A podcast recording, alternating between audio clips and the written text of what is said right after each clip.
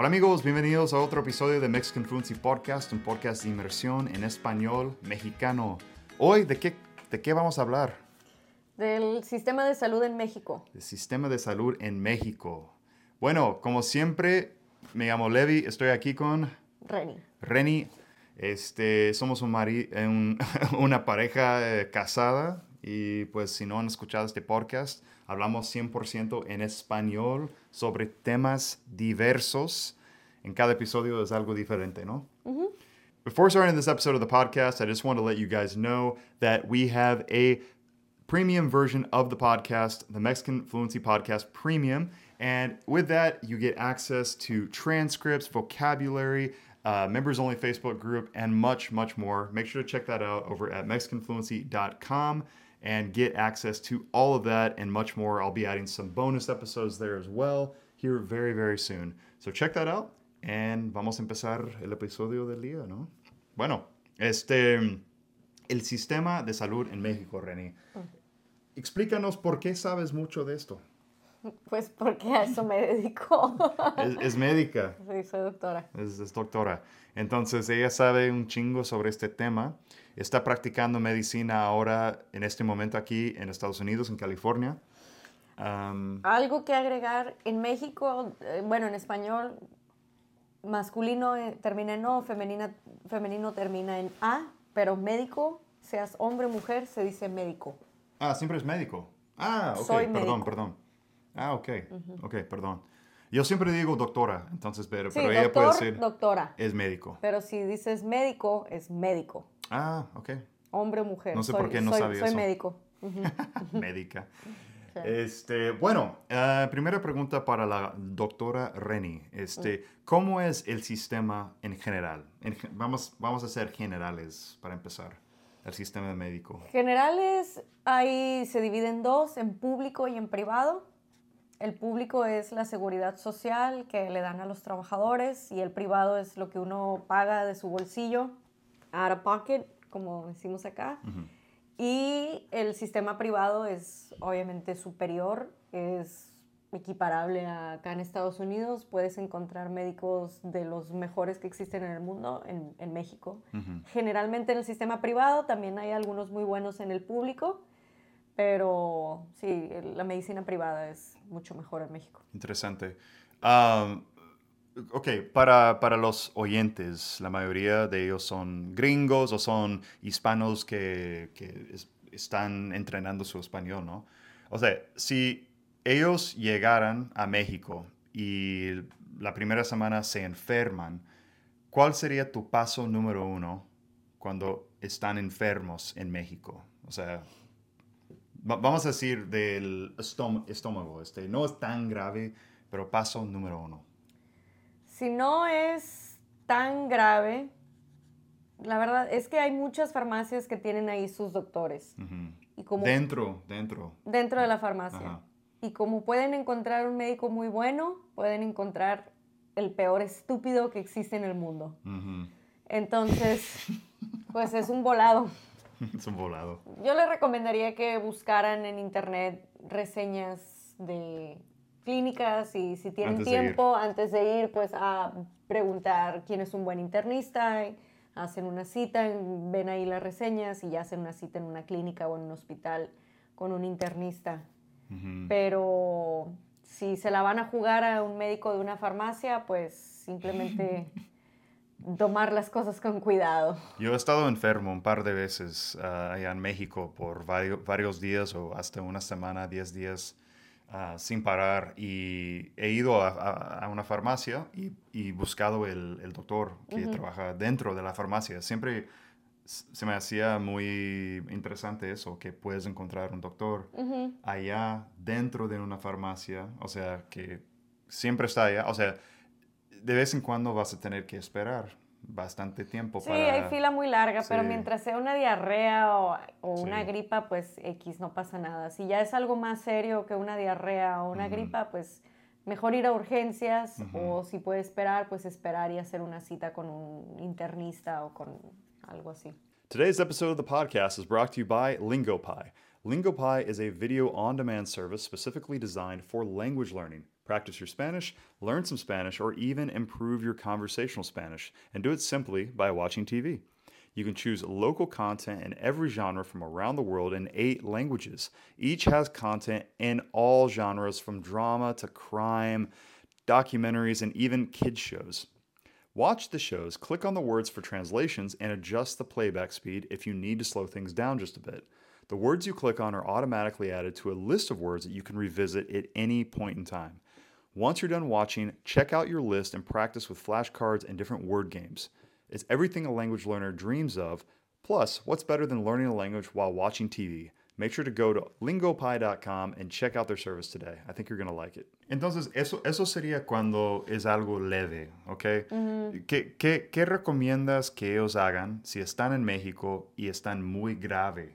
Están Muy graves, pues que vayan a urgencias a un hospital privado. Un hospital privado. ¿Y cómo pueden saber si es un hospital privado? Ah, ¿Cómo no, no aceptan, no aceptan en el hospital público a gente que no es derechohabiente. Mm, O sea, si alguien va, que ven un hospital y es un hospital público y llegan, no, lo más probable es que les digan, ¿tienen tarjeta del Seguro Social? No, ah, ok, váyase a otro. Pero si, si buscas en línea, por ejemplo, ¿cómo puedes distinguir cuál es privado, cuál es público? El privado, eh, digo, el público siempre va a ser Seguro Social o no, no sé. ¿Tú crees en Google? En, en el Sí. mapa va a decir es- Ahí si es dice privado. público o- privado, sí. Ok. Google Maps dice. Ok. Es interesante eso porque por suerte nunca me he enfermado tan grave. Una sola una vez del estómago y había gente que, que, me, que me llevó al hospital. Aunque vayan al Sí. hospital más cerca, si es público y llegan, les van a decir, no, aquí no, porque no son derechohabientes del Seguro Social o del ISTE y los van a mandar. Ok. ¿911 funciona en México? Si estás Sí, muy grave. sí. ¿O es 911 o es, otro, es otra cosa? No, ya es 911, sí. 911, ¿sí? Ok. Ok. ah, otra pregunta yo creo que sería muy interesante para los gringos, para los extranjeros que no conocen muy bien a México. Este, Venganza de Moctezuma. ¿Qué es y por qué siempre eh, nos pasa cuando, cuando estamos en México? Le dicen la venganza de Moctezuma cuando un extranjero se enferma de diarrea en México. La verdad no sé la historia de por qué, pero sí, cuando la gente se enferma en- de diarrea en México, dicen, me dio la venganza de Moctezuma. Pues sería la venganza de Moctezuma, porque Mo- Moctezuma es el emper- emperador, emperador azteca Sí. Que, que, o sea, lo mataron, o sea, lo mataron. Y entonces dicen que cuando nos dan a los europeos Ujú. la venganza de Moctezuma, Moctezuma nos está chingando por. Oh, haber ok. invadido sus tierras o algo así, ¿no? Ok, ok, sí. O sea, ajá, me imagino. sí. Ah, o, o sea, no es exactamente eso, pero creo que tiene que ver. Ok, eh, entonces, ¿pero qué es? O sea, nos enfermamos del estómago, pero es Diarrea y vómito. ¿Pero es un virus o qué No, es? normalmente es este, eh, pues puede ser que sea intoxicación por E. coli o por la toxina de algún estafilococo de alguien que no se lavó las manos. También puede ser viral si son mariscos, pero generalmente es... Eso me ha pasado con los mariscos. Sí, con los mariscos es viral a veces Sí. el virus Norwalk, pero hay veces Norwalk. que, que pues solo es E. coli, comida contaminada con caca. Puta madre. Bueno, bueno. La mayoría de las veces es E. coli, comida contaminada con caca, por no lavarse las manos. Eso pasa mucho, ¿eh? Eso sí pasa mucho. Ah, ok, eso sí es muy importante. Explícales a, a nuestros oyentes qué es Dr. Simi y por qué es famoso. El doctor Simi es una marca, una cadena, este, like a franchise, una franquicia de, de farmacias. Y el símbolo es un doctor, una caricatura de un doctor. Un doctor gordito, Un sí, gordito sí. viejito como Santa Claus. Y al- afuera de los doctores Simi siempre tienen a una botarga ahí bailando. Entonces, sí, es muy popular. Está por todo el país, son puros genéricos, pero no son de buena calidad. Entonces, es mejor ir a otra farmacia que tenga genéricos. Ujú, Ok. Entonces, tú siempre vas a ver ah, en cualquier ciudad este, mexicana, vas a pasar por un doctor, una farmacia Dr. Simi y van a ver a un señor, un, es como... Es una botarga. Botarga, mascot. Ajá, Una, ok, una botarga. una botarga. A mascot de un señor ruco, un abuelito, bailando. Siempre está bailan, bailando con, este, escuchando la música, siempre tiene una bocina enorme, tocando reggaetón o lo que sea, y está bailando el Dr. Simi. Entonces, no, o sea, no te lo puedes perder, es, es algo súper chistoso y súper super mexicano. Sí. Ah, pero ella siempre me ha dicho que, que no vaya, que, que, no vaya a comprar medicinas allá porque muchas veces es medicina como que Pues, tiene un corriente. corriente, ¿no? Ok. Entonces siempre es mejor ir buscando este, otra farmacia normal. Sí. Ok, ok. Am, ok, eso sí sería interesante para ellos. Este, ¿Cuáles son las reglas o leyes para comprar medicina en México? Siendo, o sea, sin receta. O sea, como... Porque, porque las, creo que las, las reglas han cambiado a través de la última década, ¿no? Más o menos. Para antibióticos se necesita receta. Medicamento controlado es este benzodiazepinas, o sea, cualquier hipnótico necesita receta, Xanax, por ejemplo, se necesita receta. Ujú.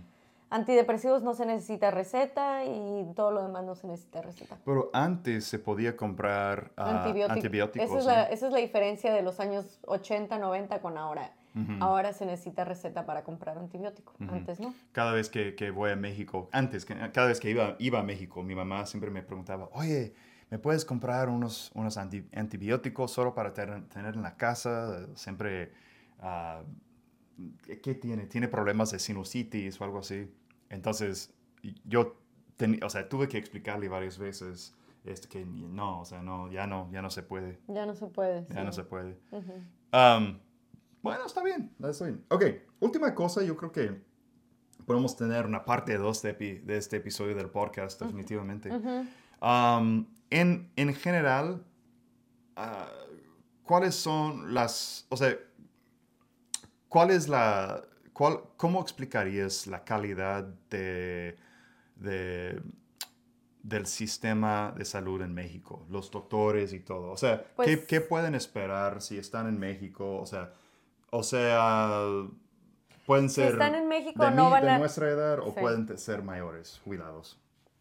Si son turistas no van a lidiar con el sistema público, entonces ni hablamos de eso. Entonces, la medicina privada normalmente hay médicos muy buenos.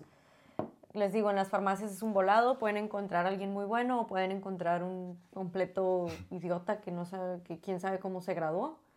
Entonces, digo, la verdad, hay que ser honestos, ¿verdad? Porque pues sí da miedo. es- sí, es algo Sí da miedo, grave, pero ¿no? sí hay gente que sabe, que, que- que está bien preparada y que sí sabe que está ahí en la farmacia. Entonces es un volado, como le, le puede tocar a alguien muy bueno, le puede tocar a alguien muy malo. Eso es lo malo de México, que hay veces que pues uno no sabe. Entonces, eh, tú dirías que es lo mismo puede pasar en cualquier país, ¿no? Sí, lo Pero mismo. es más probable toparte con alguien muy...